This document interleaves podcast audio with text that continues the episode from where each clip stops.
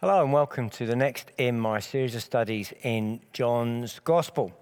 I don't know what makes your perfect home. We were thinking of this about this in our all together service last Sunday. What is it that is a perfect home for you? Is it in the countryside or in a town? Is it by the sea or near mountains? Would you rather have good neighbors or a good view? But particularly, what is it that placed in your home makes it feel your home? Is it a bed? Is it photos of the family? Is it having the family around you? Is it something that you've inherited that wherever you go, that speaks of home for you? Every home is different. We all have different things that for us make us feel safe. A home is a place where we, we go back to and we're safe. And if I asked you, what you where you thought God's home was, you might say, well, it was a stable, but that wasn't really his home. That was where he was born, and he may have lived there for a few days, even a week or two, but it wasn't his home. But it does tell us something about God.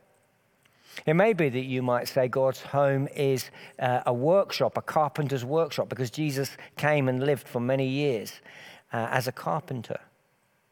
It may be that you would say heaven is God's home, that God lives in heaven. And there's an element of truth within that. But there's also a remarkable concept, which is that God wants to make his home in us, in our hearts. His home is within a believer. Well, let's try and work out how we get to that point. We're in John chapter 14, where Jesus is talking about him about to leave, uh, about to die in the next few hours. And he's talking about another person as him coming to help them, the Holy Spirit. He says that he will live, and because he lives, they can know a joy filled life. These are all previous talks that we looked at. We talked about living in Jesus. And he says that uh, on that day you'll realize I'm in the Father. And remarkably, he says, You are in me. And we talked about being changed from within as he comes within us.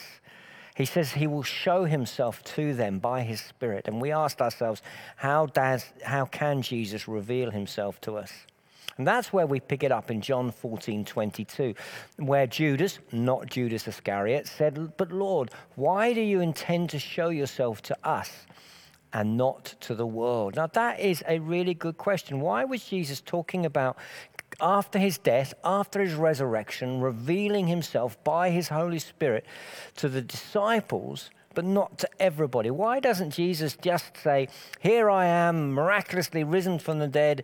Throughout all history, every human being sees this uh, risen Jesus, bows before him, and worships him. Why does Jesus only come in his spirit form to the believer? Jesus replied, Anyone who loves me will obey my teaching.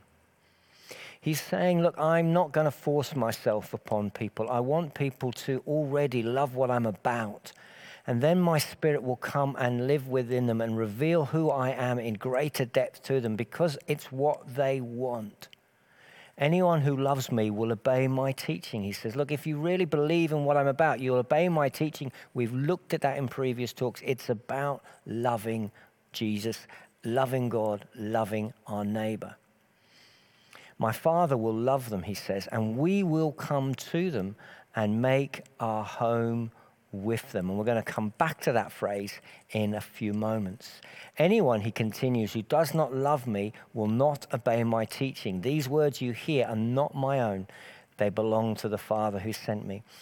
So, those who don't love Jesus don't want his ways. And because that's their choice, they don't want a life of love. They don't want to serve and care for other people. They don't want to forgive and be merciful. They don't want to live in truth and integrity. Because that's their choice, God's Spirit doesn't come to live within them. He doesn't reveal himself in that internal and new way. He waits for the invitation, for the choice, for the acceptance. But the Holy Spirit will come to those who want Jesus in their life.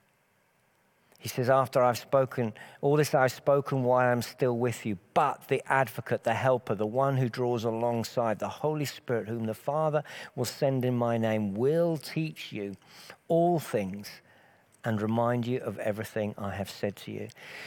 So the Spirit is going to come on those who love Jesus, who, are saying, Jesus, I want to live your life. Lord, I want to follow you. I want to be your disciple. I want to uh, seek and to save the lost. I want to live a life that is Christ like. And he says, Then I will pour out my spirit into you. And he says, We will come and make our home within you. Who's the we? Jesus and the Father live within the believer by the Spirit. The Father, the Son, and the Spirit, the Trinity, all one. We're not indwelt by three different things. It is the Father who lives within us. It is Jesus who lives within us. It is the Holy Spirit who lives within us. They're all the one and the same God living within us. How does the Father live within us?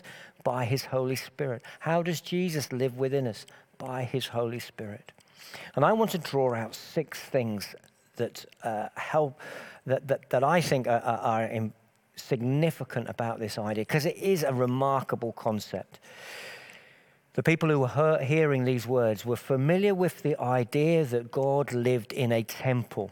He lived in a building at the heart of Jerusalem behind a curtain.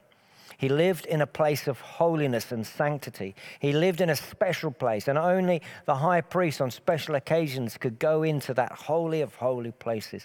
They felt God dwelt in uh, amongst them, but removed from them. And the idea that God should dwell within a human being, as we've said on many a times, was unbelievable. As Paul says that we should be temples of the living God was incredible. Blasphemous, still is blasphemous to other religions. That God, who is pure and holy, should live inside human beings who have impure thoughts and actions. But it is God who wants to live within us. So, six things that come out of that idea. The first is permanence. He says, Not that I will come and visit you, not that I will come and stay with you, not that I will pop in and out when you're behaving well. He says, I will make my, or we will make our home with you home, permanent. We only have one home. It is our permanent place of residence. God has said, Never will I leave you, never will I forsake you. The language of God dwelling, living, making his home inside our hearts when we invite him in is the language of permanence. He has bought us. If we're a house, he owns the deeds to us. He has bought us with the precious blood of Jesus shed on the cross. And when we give him the deeds to our lives, our building, when we say, Jesus, come into our lives by your Holy Spirit, he doesn't leave. He's there. We may kick him out of a, of a particular room, we may lock him away in the cellar, but we cannot change the ownership of the building. So that God makes his home within us is firstly a sign of permanence. Secondly, it, he makes us fit for him to live with him. When you move into a house, you may well feel that you need to do a thorough clean and certainly a redecorating, perhaps new carpets, perhaps there's a the smell of smoke or there's, there's things that you've are dirty, you make it fit for you to live in. You put in your furniture, your carpet, your decorations, you clean it. And God is the same. For Him to come and live within us, He makes us clean. He washes us. He takes away the stuff that is unworthy of His presence, the stuff that is damaging and hurtful and selfish, the regrets, the shame. He takes all of that and He take, puts it on the cross and He washes, He cleanses us, He makes us fit to be His home. We, uh, we are put right with Him. You are washed, sanctified, uh, Paul tells us in Corinthians. And the third thing is that our home is a place of value, that he calls you and I his home, shows how much we mean to him. In Corinthians chapter 3, Paul says, Don't you know that you yourself are God's temple and that God's Spirit dwells in your midst? And then he says this, And if anyone destroys God's temple, God will destroy that person. We have a value. We are worth the death of Jesus. He loves us. We're significant. We're important. And therefore, anyone who hurts or damages us, there is a consequence to that because we matter, that He chooses to describe his relationship with us as being us being his home, where he feels he belongs, where he wants to be. And that's my fourth point that he is saying, I want to be in your life. I want to be with you. I want to be at the very core of your being. I want to be in your heart. We are chosen, called people that we might declare his praises, as Peter says. He called us out of darkness into light.